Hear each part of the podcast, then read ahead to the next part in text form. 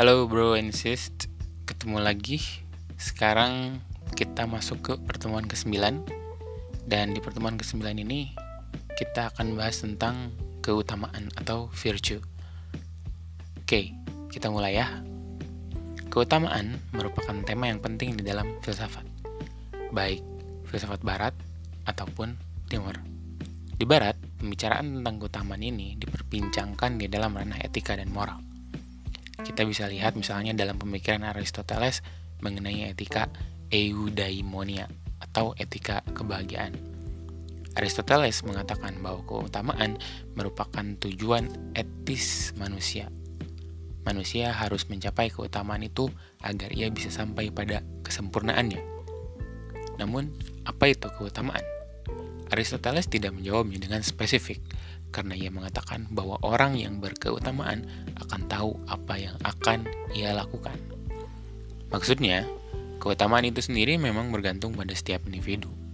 Dan karena bergantung pada setiap individu, kita tidak bisa menentukan secara objektif keutamaan itu seperti apa. Namun, rumusan yang pasti tentang keutamaan itu adalah bahwa orang yang berkeutamaan adalah orang yang bertindak baik, benar, dan tepat. Ia bisa menentukan dirinya di setiap kondisi dan situasi. Lantas, bagaimana dengan filsafat timur? Di dalam filsafat timur, rumusan tentang keutamaan itu bisa kita lihat di dalam pemikiran Kongfusius atau Kongzi. Kongzi biasanya dikenal sebagai seorang filsuf konservatif, yakni filsuf yang selalu ingin mempertahankan tradisi seutuh mungkin. Ia pun bisa dibilang adalah seorang filsuf yang romantisis, karena ia mendambakan dan memuja tradisi zaman dahulu, yang ia sebut sebagai zaman emas. Keutamaan bagi Kongzi sebenarnya sudah ada di dalam diri manusia. Ia terdiri secara alamiah, dan kita hanya perlu mengikuti tata aturan alamiah tersebut.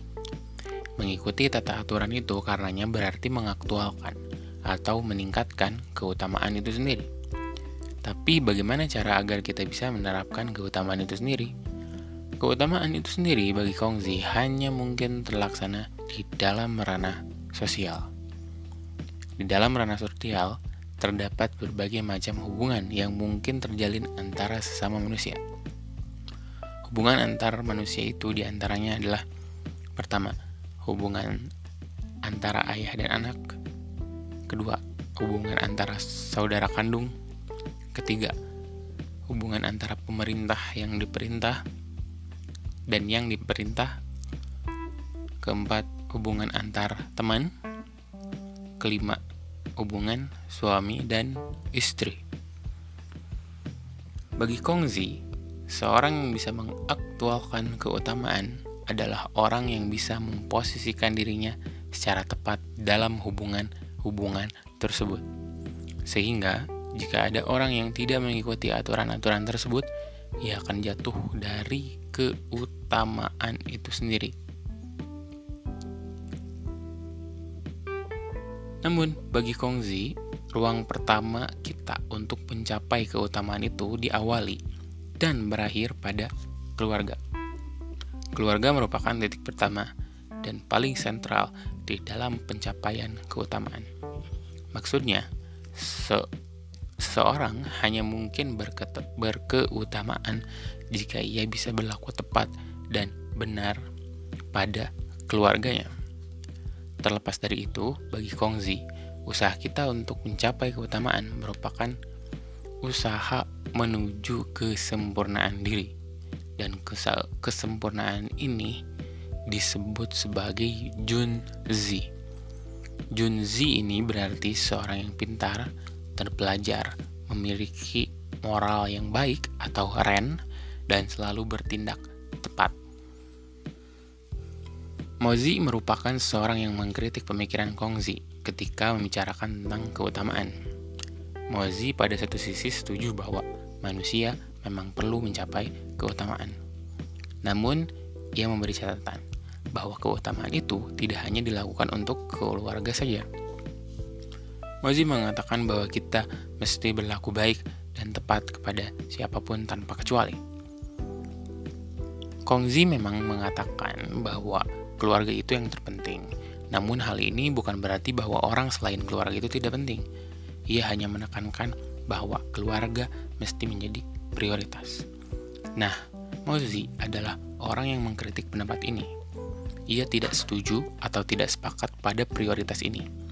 Ia mengatakan bahwa prioritas itu mestinya tidak ada. Bahkan sumber masalah yang ada di dalam masyarakat berasal dari prioritas tersebut.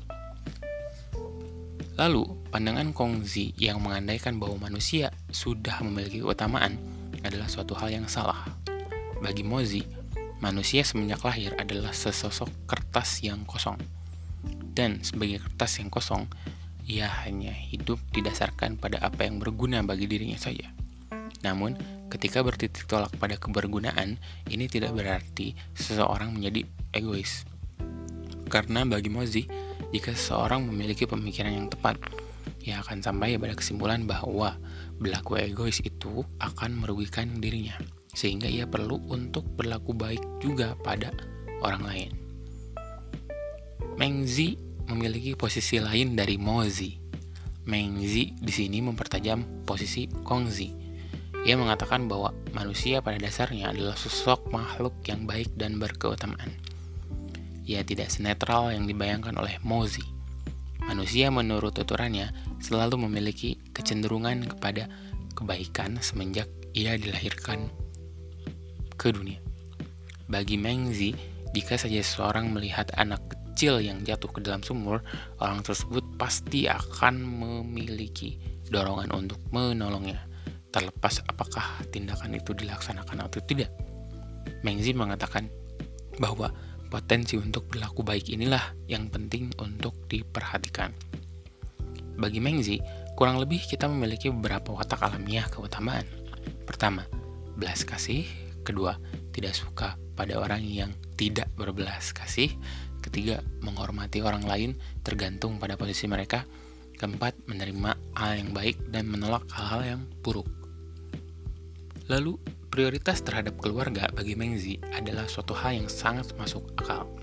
Karena ketika kita berhadapan dengan pilihan seperti ketika terdapat ayah dan orang asing yang kesulitan di hadapan kita, siapakah yang bakal kita tolong terlebih dahulu?